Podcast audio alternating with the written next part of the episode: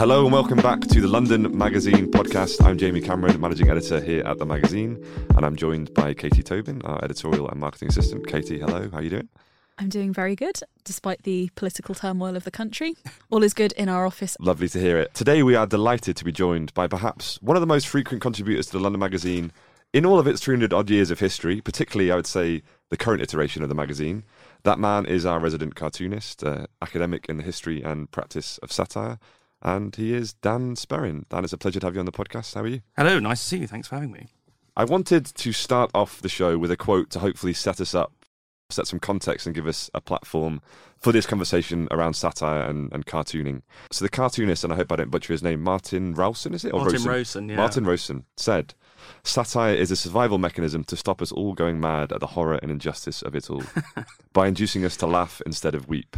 But beneath the veil of humour, there's always a deep, disturbing darkness. So, Dan, to, to start things off, do you agree with that? Is satire a survival mechanism? Do you think it veils a, a deep darkness in our nature? Well, I think that's you know, it's quite a good place to start, isn't it? Because the satirist is mainly offering an interpretation of power. You know, that's what satirists do. They interpret power for other people. And Martin's very good at saying that the origins of satire lie in our sort of primordial, unevolved reptilian brain.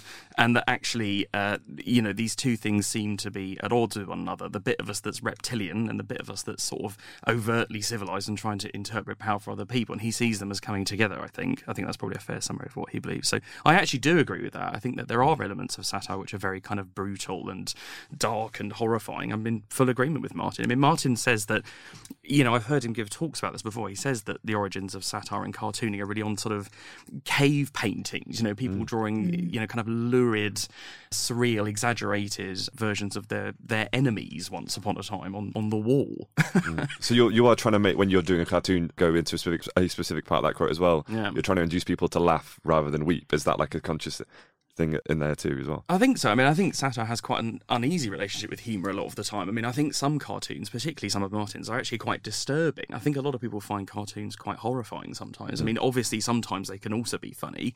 Some cartoons, some cartoonists, sorry, are usually doing sort of gag cartoons, aren't they? Sort of Christmas cracker jokes with an illustration sometimes. Mm. particularly if you look at the cartoons in the New Yorker at the moment. I mean, they're just little kind of panels, essentially. They're little jokes. Whereas somebody like Martin, I mean, I think that the, the element of humour in his stuff is obviously it's quite prominent. It is there all the time, but it's not the only thing that he's doing. So I think he's right to say that a lot of satirists are trying to make people laugh, but I think often they're getting them to reflect on their on the on the sort of conditions of the society around them. Actually, it's not just mm. about making them laugh. So then to to zoom out and to go from kind of a quite particular quote to the work of a political cartoonist at large. If you were to describe it to a layman, how would you say this is you know this is what I do. This is my job. This is why I do it. there you go. Someone, an alien has landed on planet Earth and said, "Oh, what's what's all this business then?" You mean the visual stuff, the cartoons? Well, every every how would you kind of encapsulate every aspect of, of the practice into you know. Yeah yeah. I mean i think uh, I, I, in a way it goes back to what i said at the beginning. I think a lot of what cartooning is about is about interpreting power for other people. I think essentially well, what do you mean by interpreting power? Well i think understanding how power is articulated who holds authority in public office particularly but obviously elsewhere and what the effects are on life for people who do not hold these positions of authority. I think there's i think that's an element of what the cartoonist is trying to do. I mean i, do, I you know the, what i would say to the alien is that we're essentially essentially engaged in a contemplative, reflective process, really. And the, the, sort of visual expression of it is designed to take a line on a particular series of decisions or events or or um, or political behaviours. Hmm. So you've got a you've got a background in in terms of actually researching satire and satirists, it, yeah. Yeah. and especially Swift. And I'd love yeah. to talk a little bit about how that kind of informs elements of your practice and, and what you do yourself. I think that so uh, my PhD was on Swift, and now I'm writing this big long history of satire, and I think that taking the long view of it all the way from the ancient world right up to now does give you a sense of the many different things that people have believed satire can do. In other words it is not one thing that is always doing the same thing every time it's done. Lots of different people think they're doing satire for lots of different reasons. So i think that the i think that sort of studying it in that way has definitely shown me that um, there are not only are there many ways of doing it, there are many definitions of what constitutes satire in the first place, and different societies want different things from it. I mean, insofar as it's a kind of aggressive but also reactive literature, you know, it's reacting to different political conditions, circumstances, and people. So I think that's been really helpful. Just seeing just the sort of I don't know the sort of vastness of the subject really from beginning to end. That's what it's done for me, I think. Yeah, I have really strong memories of GCSE and A level history and looking at all those punch comics. Yeah, which yeah. I'm sure is like a core memory for most of us who who've done it. I would say that's probably the first time most people are exposed to satirical cartoons is through you know history GCSE or whatever. Here is an article. Here's like a exhibit A of a cartoon about Hitler describe its kind of it. yeah its political message or whatever the question might be. Is that how were you first exposed to it in that way as well? I think it probably was. I mean, you know, if it's a question about where I, you know, my first instinct for cartooning Mm. sort of, you know, emerged. I mean, I think as a kid, I was always looking at someone called Gerald Scarfe. Is that a name to you? Uh, So Scarfe, Scarfe was the cartoonist who contributed to the first copies of Private Eye, oh okay. and he was famous actually for a lot of artwork that wasn't satirical. So he illustrated Pink Floyd's The Wall. Oh, wow. And he also did that Disney film Hercules. uh, and I What, grew what a body of work. I know, I know. uh, but I grew up looking at lots of um, uh, lots of Scarfe. So my first exposure was really through that stuff. Um, and then obviously by the time you get to school and you're being told about you know the great dictators of the 20th century, Mm. suddenly a, a David Low cartoon will emerge and you have to say something about it. I do remember that actually. so that, that this kind of you know, is a, a nice setup for for my next question, which is that which came first? Was it the interest in drawing and cartoons then, before this interest in satire? You weren't kind of six years old thinking, "Oh, I want to, I want to take Tony Blair down a peg," or yeah, well maybe I was. yeah, Uh, I think it was about. Um, I think when I was young and I was drawing all the time, I used to draw a lot as a kid. I think it was about um, explaining the world to myself. I mean, I'm, Scarfe says a similar thing. I mean, when I was a kid, I was quite unwell. Actually, I was very asthmatic as a child, like Scarfe. So this is why I have a, an interest in Scarfe because we have a, an element of biographical sort of overlap.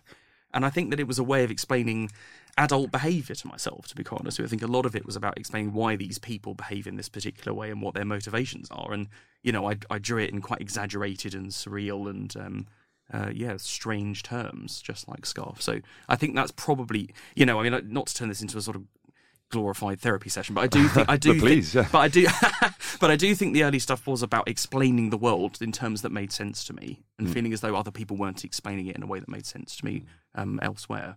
is, is that quite common? You think? Is it because I Mm. can't imagine there's not like a school for cartoonists, is there? Like, That's it's, it's, it, you- you're all kind of self-taught, I would presume. right? Yes, yes, yes. Yeah. Although actually, the great satirists of the 18th century all did training at the Royal Academy and all went on their grand tours around Europe and so on and so forth. So they were often trained to a very high level. But it's true that a lot of modern cartoonists are self-taught, and I think that it just comes from some, you know, going back to what Martin said at the beginning about sort of, I don't know, the, the sort of early instincts for satire, where it comes from. I think a lot of it is about. Um, yeah, reflecting the world back to yourself in ways that make sense because it's not being supplied elsewhere. Mm. I feel like that's the kind of core ethos behind a lot of memes, but less less artistry involved in, in a lot of those. You Yeah. say that some memes are really good. Any spring to mind? What's your favourite meme? What's my favourite meme? I've got a lot of favourite memes. It's the same thing in terms of like there's a visual language, which is what you expect, and then the only way you can kind of operate or understand memes is through an awareness of what the grander meme like signifies, right? And that kind of works in cartoons as well, right? Yeah. Because obviously, you know, the, the, the depictions of the great dictators or whoever are, Mm. are comically exaggerated to the point that you kind of have to be in on the joke beforehand to really get the joke, right? Yeah, I see what you mean. It's about a closed system of interpretation. Yeah. I think that my favourite meme actually isn't political at all. It's a it's a it's a little crustacean lobster thing being interviewed by someone on the news, and it says, and the little crustacean is saying, you know, and then I said that is not a hot tub. like it realizes it's being boiled. Oh, I see. Oh, I see. Nice, Oh, nice, no. nice, nice. Why why does that meme have any place in our society? I have no idea at all. It must be telling us something about ourselves, I guess, deep, deep Yeah, down. yeah. Well, well, speaking of memes, I find it really telling that the Liz Truss cabbage has kind of wormed its way into so much. Uh, so many articles, even recently, her trip to America. I think The Guardian said Liz Truss, whose uh, term as Prime Minister was outlasted by a cabbage. that kind of satire element comes through, I think, Yeah. m- more so than ever when talking about politics these days. I think so, and I, I'm quite interested in the fact that you know people are using these memes to explain the political world to themselves, because obviously the, the meme is an incredibly kind of underdeveloped, you know, quite essentially quite immature form of political commentary, but it does serve a genuine purpose for people our age, doesn't it? And I think the reason why is because it's not being supplied elsewhere, either through the legitimate channels of government or through journalism. I think people actually find that the memes make more sense to them than what's going on in the in you know in the public uh, discussion of it. So I find that simultaneously worrying and interesting. You kind of set yourself up there in the sense that you know if these things aren't being served by journalists, what you do is a fundamental is, is part of that ecosystem. Yes. So do you think that people are being failed then, and and do you kind of see yourself as trying to to counteract that? Do you feel like your work has that moral purpose as well? Then I think from a young age, I've always felt as though the only people telling the truth in the newspaper was the cartoonist. I've always thought that, and I still think that as well. I mean, a lot of journalists are taking a line that the that the newspaper has told them to take. Um, you know, a lot of them are being sent to go and report on some events, particularly on domestic parliament, which are, you know, essentially the conclusion has been designed before they've even got there, and they're just gathering information to justify it sometimes. And I find that the cartoonists are the ones that are engaged in serious reflection on what's actually going on and are trying to cut through to the core logic of events and people. And you know, I think that's you know, it's important because it's doing that. Well, I see it as a sort of sort of ecosystem within journalism that sort of uh, I don't know. It's, it's sort of infiltrated the world of journalism somehow, and it's it's existing within it. Hmm. to to kind of then make, make this conversation maybe more specific to the London magazine. Yeah. Um, as our cartoonist, I'm going to tell a quick anecdote that you might not be aware of. First of all, which is that Is this going to be terrible? No, wait, it's, it's actually really satisfying, I think. Earlier this year, I think one of your cartoons featured a version of Rishi Sunak, right? Right. And let's just say somehow a copy of the London magazine made it into Rishi Sunak's hands, and he didn't realise that if he'd opened the first page, he would see a, a cartoon. That cannot be true. That's 100% true. that cannot be. It's- We- true. I, I we promise you it's true.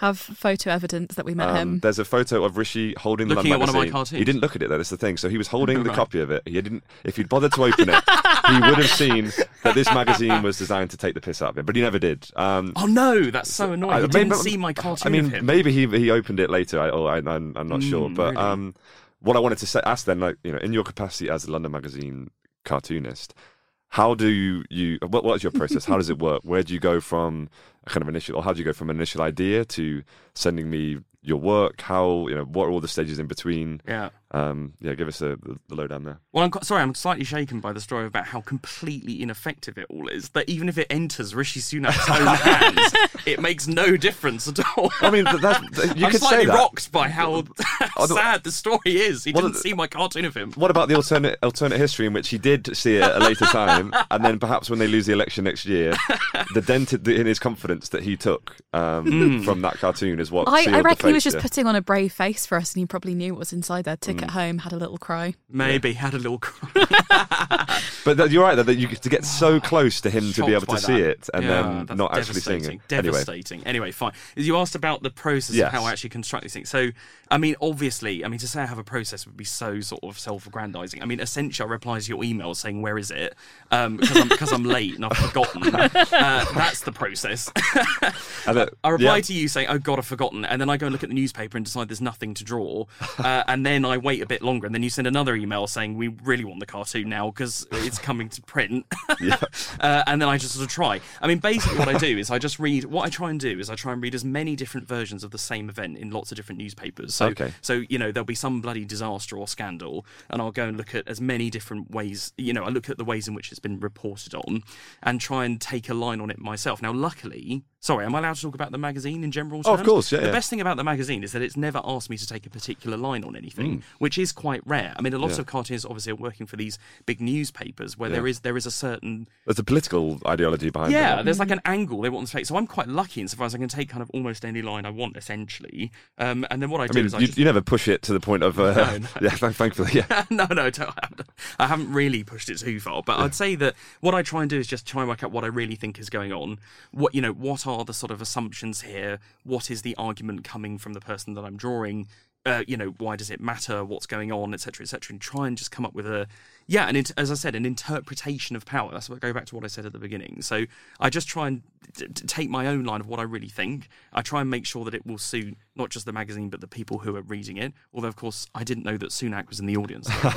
I would have really thought about that a lot more. I don't think he's a he's a regular subscriber, I- I- unfortunately. Oh, yeah, no. no. and also like all cartoonists, I say I'm sorry. I'm not apologetic at all. Yeah, I mean in any way. Okay, so so the process has got to the point where I've decided what I'm going to do. I then draw it about ten times, all of which are completely terrible.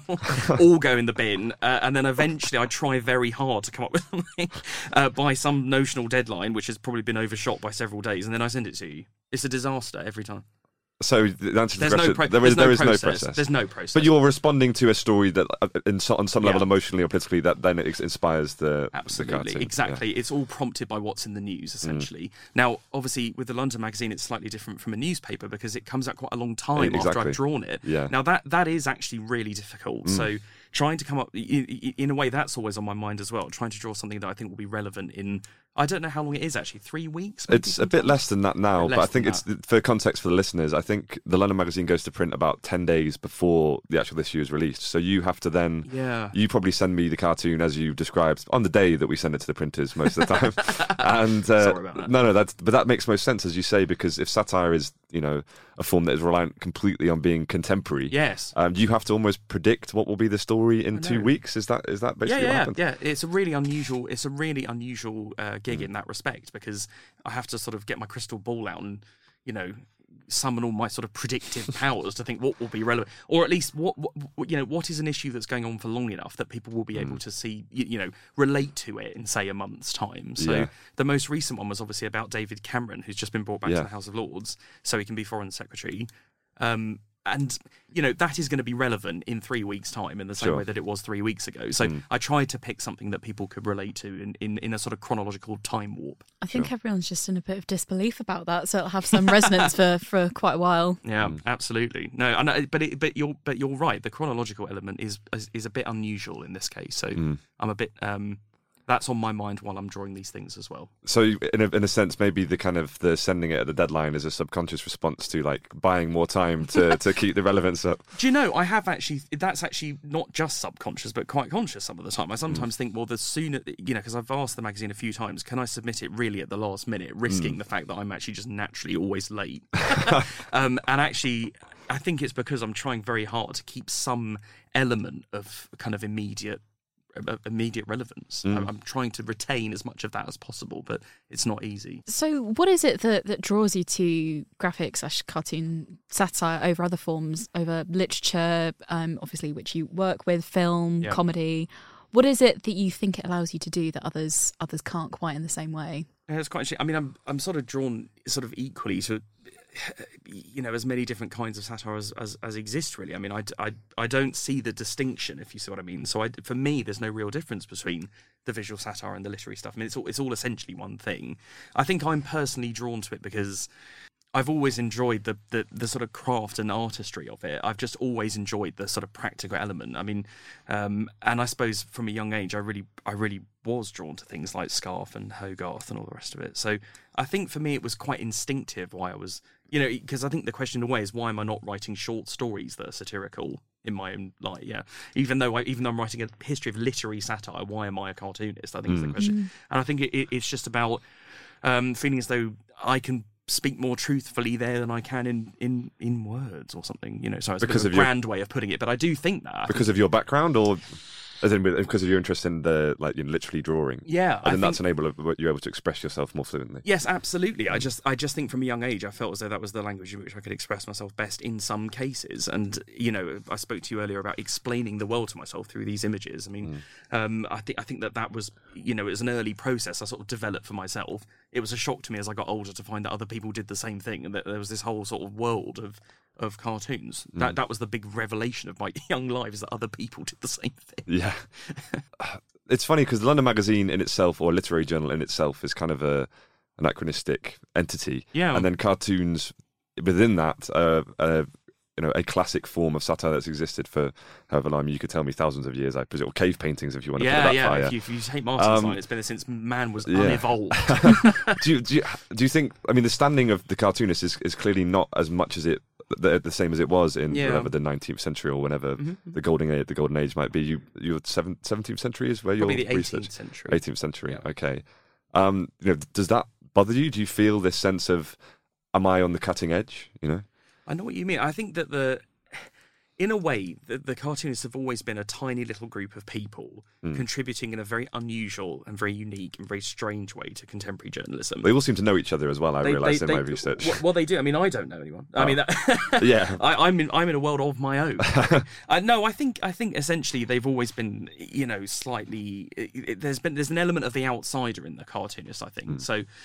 You know, they've contributed to journalism, as you say, since the 18th century, more or less. Or, of course, there are some predecessors, or there's a kind of pre-history of satire going actually right back to the Renaissance, but or in fact the Middle Ages. Some people even say. But I'd say that really their relevance has always been has always been strange. I mean, insofar as they've always been reflecting as much as possible on state affairs, they've always been offering interpretations of power, and they've always been contributing to public discussions about the mm. world around them. And I think that to say that they have reduced sort of relevance now, I know what you mean. I, in a way, I've found that their relevance has come back, particularly with all the digital stuff, because Okay. their stuff is circulating so quickly, and the visual stuff works so well on these apps that actually, um, I think they found their place again a little bit. Actually, I mean, the fact that the London Magazine has a cartoonist is itself, I think, quite interesting.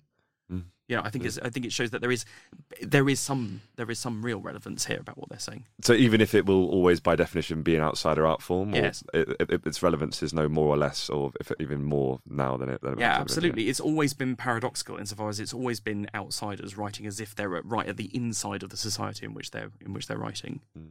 I think that's always been part of it. I think because you have that creative license to exaggerate and obviously satirize as well, you Yeah. you can be cheeky, you can be playful with it in a way that Um, objective forms of, of writing just can't in the same way. And as you said earlier, when it comes to where certain presses are, are making their writers toe the line as well, Yes. it's it's with Gary Lineker earlier this year with the kind of backlash he got from the BBC. It's Okay. becoming very quite frightening with with regards to free speech in in the press and Right. not to not to use that kind of buzz buzzword Mm. as it were, but But it's a d- dis- it's a big discussion at the moment. It Isn't is. it's this kind of veil I think a lot of people use to be outrageous, but when it comes to actually standing up for injustices or talking about things that are going on in the country with Yeah. regards to our political leaders, it feels like there's a certain limit and a line that has to be toed. And I like that cartoons can push that boundary. I think the cartoonists have always occupied an incredibly, what should we say, kind of poorly defined place in the public discussion. I mean, they're quite amphibious, aren't they? And famously, it's very difficult to, uh, you know, unless it's really just a kind of ideological cartoonist, it's famously very difficult to actually guess at what the cartoonist's personal political convictions are. I mean, famously, they they live in this world of almost sort of hoax making a lot of the time. I mean, they're just sending out kind of provocative signals in every direction, and then you know, you're right. They they claim to reserve a special place for themselves of, of total license to say what they want. You're you're right. They do. Mm. They have often played that role in society. It's not just certainly not just me. So you kind of anti-ideological in that sense. I, I mean, I'm. What? Oh my god! What am I? I mean, I'm just trying to make these bloody cartoons. I get, get them in without me sending you four emails or whatever. Yeah. yeah, without the infrastructure of the London magazine mm. closing around me to try and get me to do something. I think it's I think that the cartoonists really do have to try and articulate what they think is true. You know, they they really mm. do have to describe things as they see it. And if a public magazine or a newspaper whatever picks it up, that's great. And if they don't, then that's all right as well. I think that a lot of cartoonists just really they're just reacting to the world around them in ways that make sense to them. I think that's really at the core of it, to be quite honest with you. So are you then worried about causing offence, about your ideological position being misinterpreted? Do those those things cross your mind? But you say you never apologise as a matter of principle. Yeah, Do- you know, if you were to be confronted by Rishi Sunak, would you feel would you feel compelled to apologise to him? I hope not, but No, absolutely not. No. Yeah. No, absolutely not. I think, um, oh God, and the thing about pushing boundaries and apology, I mean, I think most cartoonists really think the same thing, which is as long as I keep my job, I don't really care.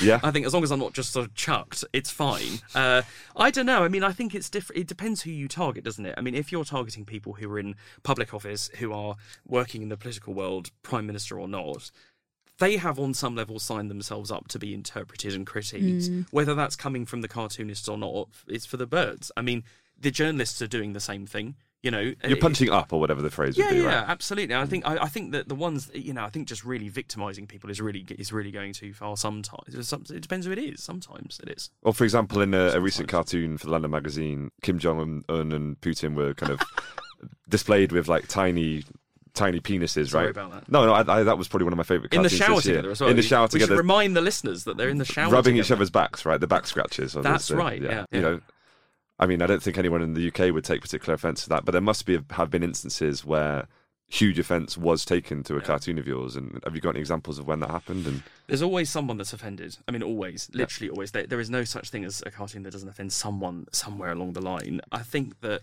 for the audience of this magazine, drawing, you know, reflecting on sort of geopolitical uh, developments, issues, and crises, I would say is actually not controversial, to be quite honest with you. Mm. I mean, saying being anti-Putin is hardly the hottest take of uh, the century. Yeah. Yeah, it's not that original, is it, to be quite honest I think with it's quite in vogue at the moment. Yeah. To, but to be quite honest with you, I mean, I look back on all the times I've reflected on the war um, and on those, you know, these people that come up over and over again. And actually, I'm quite happy with the cartoons that came out in the magazine because for me, it looks like a sort of. Um, I, you know, I've drawn these people several times for you. Mm. Actually, it was a bit. It became a bit of a series. Actually, and actually, I look back and think this is quite. I would like to think it's quite an interesting sort of journalistic record of the development of the of Yeah. the war. And actually, you know, if and when this is this is sorted out and when there's some kind of peace settlement, I, I will be able to look back on these cartoons, which may be what 10, 15, who, who knows how long it goes on for. Mm. And I just think, well, this was a, a sort of record for myself of what was going on, Like a And historical readers of the artifact. Yes, Yeah. Mm. exactly. Well, well, yeah. I mean, not to say that my stuff is so good as a historical I mean, artifact. okay, but yeah. It's just that for, you know, it's a record for the magazine and for me and for the readers of the magazine to show what was happening at that time. And Mm. insofar as journalism is capable of sort of recording events as well as reflecting on them, then I'm happy to have played that role. To be honest, So Putin in the shower may be coming back at some point. He might next- be coming back. Okay, that's good to hear. he might be coming. Readers will be delighted. Yeah.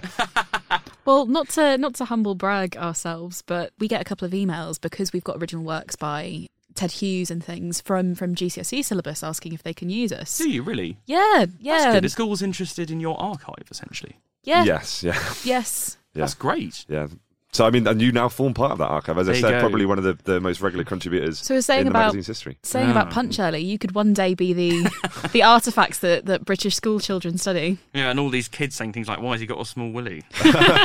I feel like you were very tame with with David Cameron. Yeah, Um, you think so, really? I was less tame elsewhere. So for you, I was probably quite tame, actually. But the stuff that I've been drawing about Cameron recently has been really quite horrible. Where will we be able to find that? It'll be coming out in various places, but the next one for you might include a little David Cameron miniaturized and a little House of Lords robe that's too big for him. okay. It'll okay. appear at some point. But you thought I was too kind on Cameron, really? On Lord Chipping Norton, you thought I was too. you thought you thought I was too kind, too kind. Well, I feel like there's It's some like an qu- editorial meeting in the Yeah. pocket. I like it. I go on here.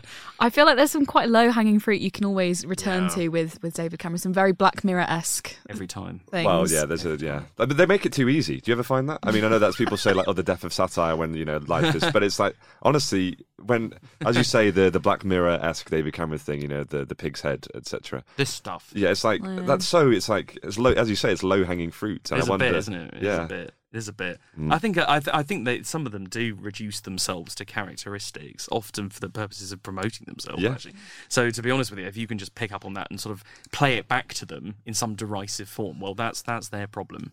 Mm. That's Fair that's they've set themselves up for that. I think. Just on the flip side, I find this very interesting to talk about. Did you see the Theresa May portrait, the official portrait of her? Yes, I did. What did you think of it? I thought it. I thought it was stunning. I, which I, I can't believe I'm saying, but she looks.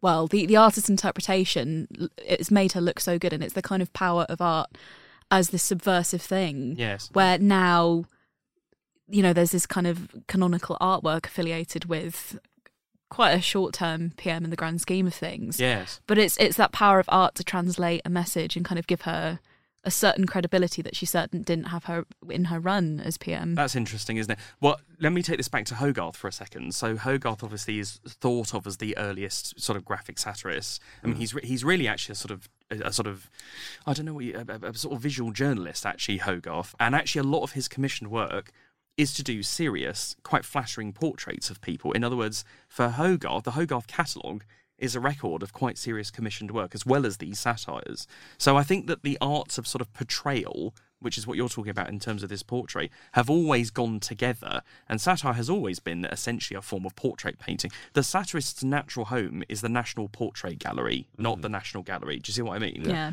And I think that what you're describing about that portrait of Theresa May is really interesting, isn't it? Because the serious portrait painter and the caricaturist are just engaging with different kinds of truth. They're drawing out different truths about someone, whatever that might be, or however that might be expressed. And I think that actually a lot of these, you know, portraits are offering a story as much as the caricaturist is offering a story. To be quite honest, I think it's interesting that that portrait of Theresa May emerged at a time where people are well certainly certainly Tories are nostalgic for a time when they seemed Mm. to have sensible Mm. government, and I think it's interesting that that portrait has emerged in the way that it has at the time that it has.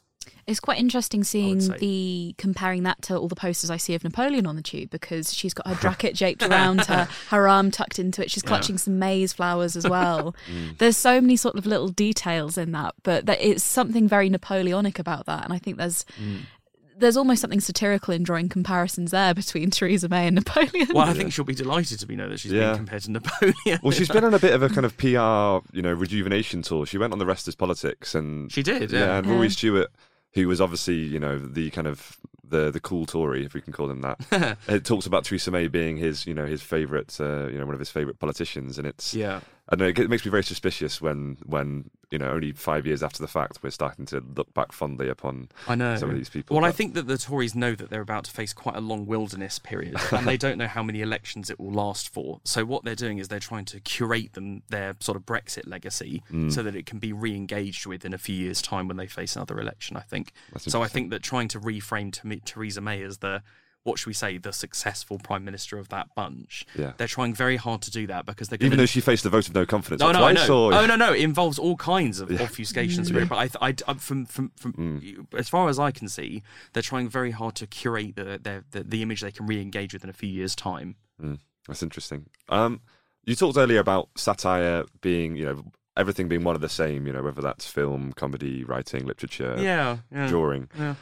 There's obviously a kind of very mainstream form of satire, the kind of Radio Four news quiz, or Have I Got News for You, Private Eye kind of satire. yeah. And then there's a kind of emerging, his, like a trend in cinema, the kind of Ruben Ostlund or Emerald Fennell or whoever, who are doing this Mhm. type of satire. Mhm. I think often feels very lame and, and kind of half-assed and really safe Yeah, and, and really not uh, actually kind of Yeah. eviscerating the, its subjects in the way that they think they are. yes. Um, so for you, with someone with a knowledge of, of the subject, where is the most biting satire happening right now? Where is it coming from, uh, both in form and uh, you know its and its authors? Yeah, I think that you know. Sorry, I'm gonna I'm, I'm gonna give a bit of a set speech here. So I think that Please, the yeah. the origins really of satire as we understand it in our contemporary society lie in the post-war years. That's when the satirists that are some of them still alive, like Scarfe, really emerged, and where things like Private Eye started to be uh, created. And what they were all satirizing was what they referred to repeatedly as something called the establishment, which are the long Tory governments that essentially repair Britain after the war. Now, there was even a satirical nightclub called the establishment. All right. so so that whole vocabulary of something called the establishment worked for a very long time. And the satire that emerged under the so called establishment governments of the 20th century, which went right up to the Blair years, really was very aggressive. I mean, it was very licentious. It's horrid. I mean, if you look at Scarfe and Roast and all the rest of them, it's scatological, it's obscene, some of it's pornographic, it's incredibly aggressive. And what's happened is that those guys have kept up their craft of obscenity, if that's the right way of hmm. putting it. And they are still composing very, very, very, I think, incisive, aggressive, but also reflective satire for these newspapers.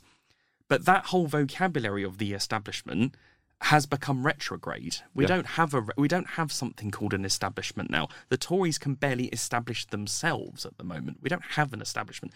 And what's not coming into the sort of generational space is our generation with our own kind of satire. That hasn't happened yet. Mm. A version of this is happening with some people that are investing completely in digital. So all of their satires are all done on iPads and all the rest of it. And I'm quite compelled by that. I think some of that's quite interesting mm. and is doing, you know, important stuff.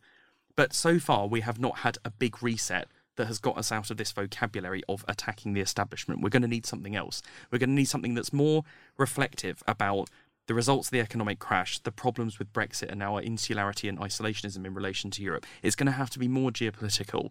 And this vocabulary of the establishment is just going to have to change. They're going to, we're going to have to remake it as something else, us lot. Are there historical precedents for these things taking time? There are many and there and uh, you know every generation is essentially remaking satire on its own terms and you know according to the political conditions which have been put in place. I mean it's as i say it's a reactive art form. It is reacting to the circumstances around it.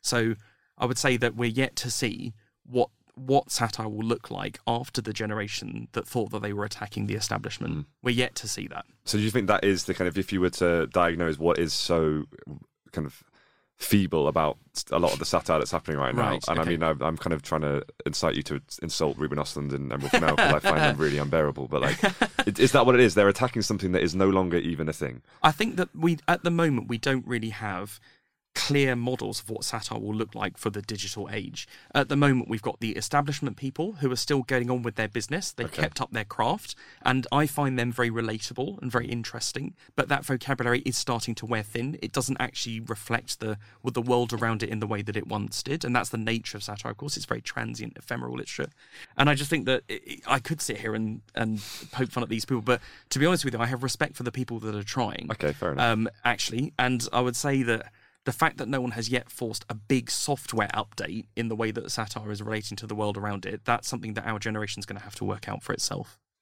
I would say.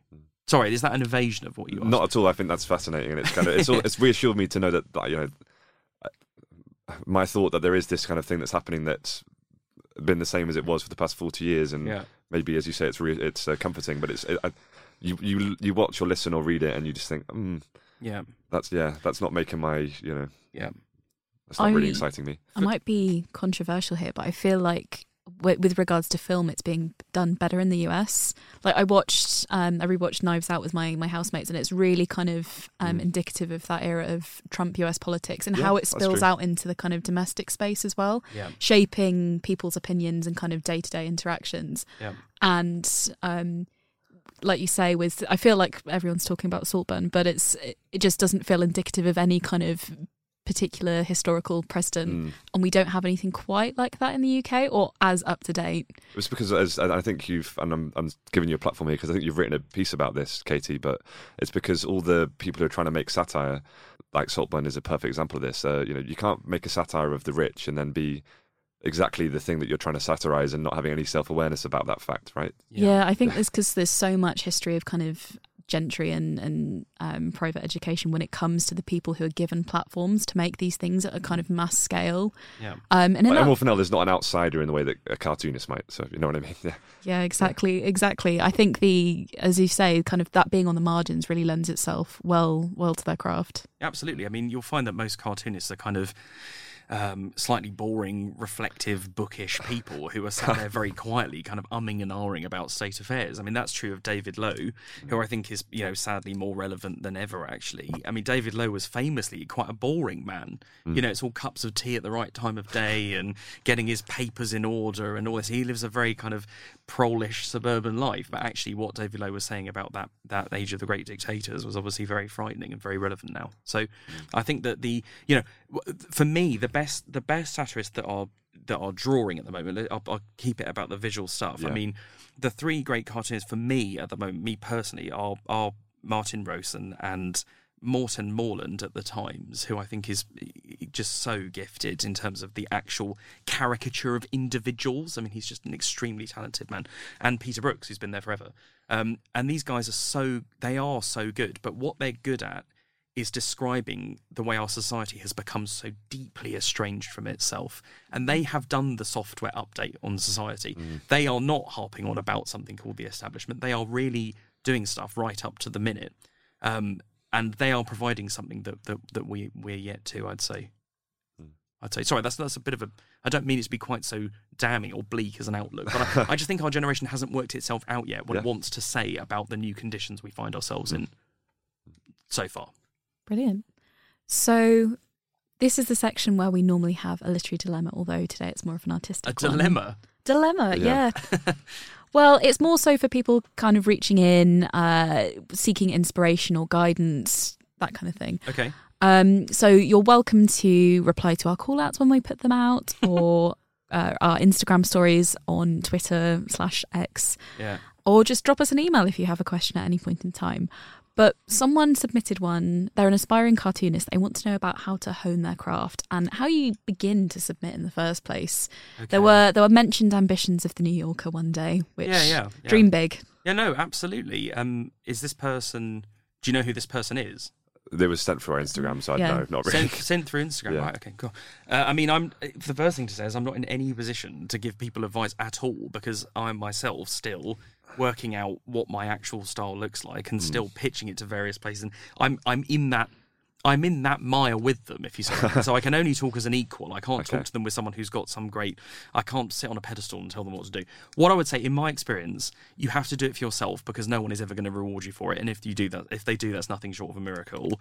I would say that you just have to keep going and going and going and accept the fact that 95% of the caricatures you caricatures you draw just won't look like the person you're trying to draw at all. And I think you just have to be willing to suffer. You know how artists are all supposed to suffer? Yeah, you have to you have to suffer. What's what's that quote? It's like I don't suffer for my art, I just suffer. I Yeah. just no, it's like that, and you have to spend all your money on all of the resources, like the paper and the ink and stuff, mm. All to be wasted on like shit drawings of people that make no sense whatsoever. You just have to slog it out essentially. Yeah. And I would say to this person who wants to be in the New Yorker, I mean, I have never been in the New Yorker and probably never will be. What I would say is just send it to as many people as possible and mm. live with the embarrassment of when they say absolutely never. just, just, just, just live with the perpetual feeling of humiliation. I, I don't think we should frame it that way. Re- rejection is redirection. Yeah, no, it's It's an incentive to keep it's going. bruise, not a scar. Rejection. Yes. absolutely. No, I think this person, whoever this person is, they've just got to be really. They've just got to be really industrious and just. As much as they can imitate the really brilliant people. Look to the legends. Look to the. Le- I mean, these guys are so impressive. These guys, you know, the people that do the really great caricatures, they are so so technically gifted. So I would say just keep copying and copying and copying. Work out what suits you, and then try and see if someone will publish it. And eventually they will. Hmm. Eventually, absolutely. Sorry, that's a nicer way of. yeah. of. And also, it's true. I mean, you know, a lot of people are drawing cartoons and never get published. The fact that I'm published here is nothing short of a miracle. I'm very happy about it. But this person will be published too eventually. It will happen. You just have to you just have to keep trying and trying. And I'd say to be honest with you, I mean, accepting the fact that they're not always going to be brilliant is important, but so is trying to make them brilliant. So constantly studying real images of the people you're trying to caricature and playing with their facial features and all the rest of it and just mm. feeling the freedom of that and just saying, well, look, no one's going to see these rubbish drafts. I may as well have a go. What happens if their ears are the size of the whole page and their head is absolutely tiny or whatever? They'll just have to keep playing around with that stuff. Good luck to this person. It's, it's, it's not easy. The more the more you talk about cartoons, It's the more it feels like being a poet in the same kind of outsider status, like never being published, Yes. working silently on your craft. Yes, it's and, that. and that's it. Yeah. Yeah, yeah. I mean, it's like they say. I mean, most people just see the images, but what they don't see are all the hours kind of pacing around in circles, going, "I'm so terrible. I've got no idea what I'm doing at all," and just sort of trying to get it together. I think that's, uh, you know, I think they should respect the, yeah, the suffering. I think that's Yeah. important. Nice. That- but you're right. That's true for anyone doing anything creative, isn't it? Yeah. I mean, you know, It's a, it's a solitary process most of the time. no one it? wakes up and writes proofread. That doesn't happen. Yeah. You know, you're gonna have to you're gonna have to chisel it out, and you're gonna mm. have to see what works for different audiences. People people always want different things as well. That's one thing I've mm. learned. People, some people want it to be more horrible. In my case, some people want it to be less horrible. Some people want it to be in color. Some people want it in black and white. It, the, the demands are potentially endless. So I think you have to just chisel out what you believe in, and if someone takes it, that's great. And if you're chiseling out something that you don't believe in, you have to be willing to live with that. Mm. And that's a whole different story, if you ask me. Okay. As a as a final question, Yeah. uh, we like to ask our guests what they've been enjoying recently. So whether that's a book, a, a film, a play, a, a cartoon, indeed, Oh, or okay. uh, a collection of poetry, whatever. What kind of creative thing have you been returning to a lot recently? I've been looking over. Um, I've been looking over the David Low stuff a lot. So, so not just for the, the book I'm publishing on satire, but but just because it seems more relevant than ever. So it's not a cheery story, which is that I've just been looking over all of the caricatures of the of the dictators of the 2nd World War and um, admiring the sheer artistry of it, how brilliant it was, how true it was, um, and sadly how how relevant it is again. So uh, it's a sorry, it's a bit of a somber note end on about my creative interest, but I'm I'm looking over a lot of David Low at the moment.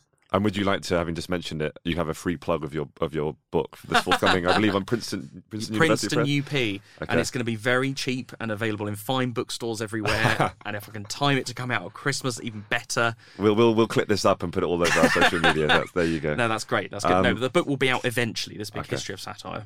Great. Um, you can find us at London Magazine on Instagram and on Twitter. You can also subscribe to the magazine for just thirty-five pounds a year and uh, and get to see six cartoons of, of Dan's every year, and that's only thirty-five pounds.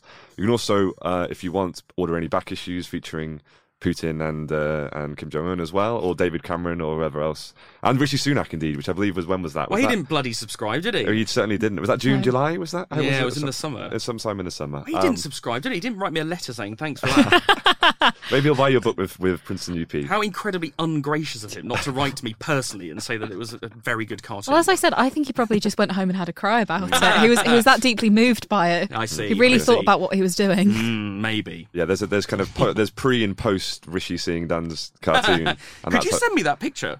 Um, yeah, I'll send you it. I'll Could send you it. send me yeah, that? we'll send you it. Uh, It's, Can't believe that happened, and he didn't yeah. write to me. Bastard.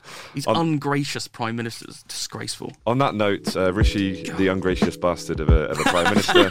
uh, Katie, Dan, thank you so much. Thanks Uh, very much. And uh, see you guys soon. Thank you.